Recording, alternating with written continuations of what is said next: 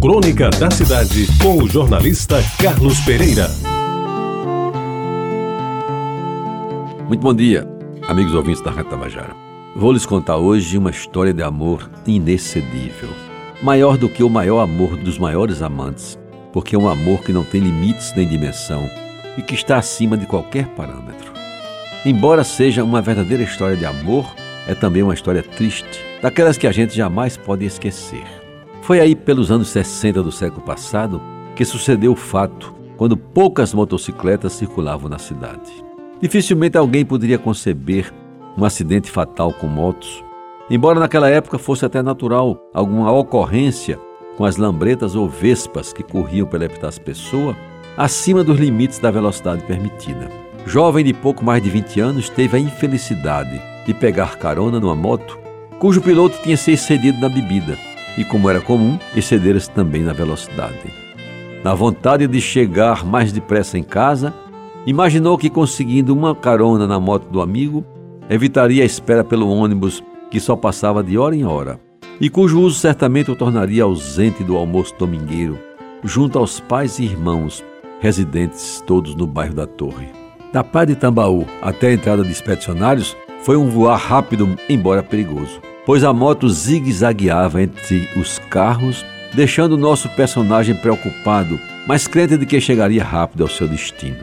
E tal seria acontecido se antes da virada à esquerda para Santa Júlia, um caminhão não tivesse sem nenhuma sinalização, mudado de pista e inadvertidamente jogado a moto para o canteiro central da Epitácio e com ela os seus ocupantes. O piloto, com capacete mais previdente, sentindo o que ia acontecer, se safou e aliviou na queda. O carona, postado atrás, sequer teve chance de se segurar. Foi ao chão com cabeça e tudo. Resultado: ambos foram transportados para o hospital de pronto-socorro, que naquele tempo, como se lembra, funcionava na Avenida Visconde de Pelotas, no centro da cidade. Aí, meus amigos, começou o drama da mãe. Avisada por telefone, horas depois, quando a ausência do filho no almoço já deixara todos transtornados. Viu-se de repente diante de um corpo inanimado, no hospital que, embora fosse o melhor, poucos recursos dispunha para prestar um atendimento que o caso requeria. Faltava chapa no raio-x, o médico de plantão tinha ido almoçar, era um domingo, e os enfermeiros pouco podiam fazer, a não ser prestar os primeiros socorros. Pois bem, entre a hora de entrada no HPS e o recobrar da consciência foram longos seis dias.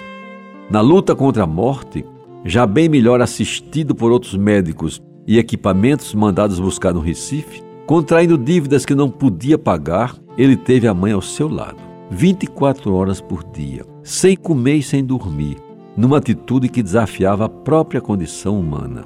Por mais que tentassem tirá-la dali, ela não se mexia, a não ser para ir ao banheiro, engolindo ali mesmo o pouco de alguns alimentos que lhe preparavam. Depois de quase 30 dias, o filho, em plena recuperação, recebeu alta e saiu, embora fragilizado, para a casa onde o esperavam o pai, os irmãos e os amigos, numa hora de intensa comemoração, acompanhados dela, é claro. E a festa só não foi maior porque naquele mesmo dia a sua mãe já apresentava os primeiros sinais de quanto lhe havia custado aquela vigília permanente ao lado do filho enfermo.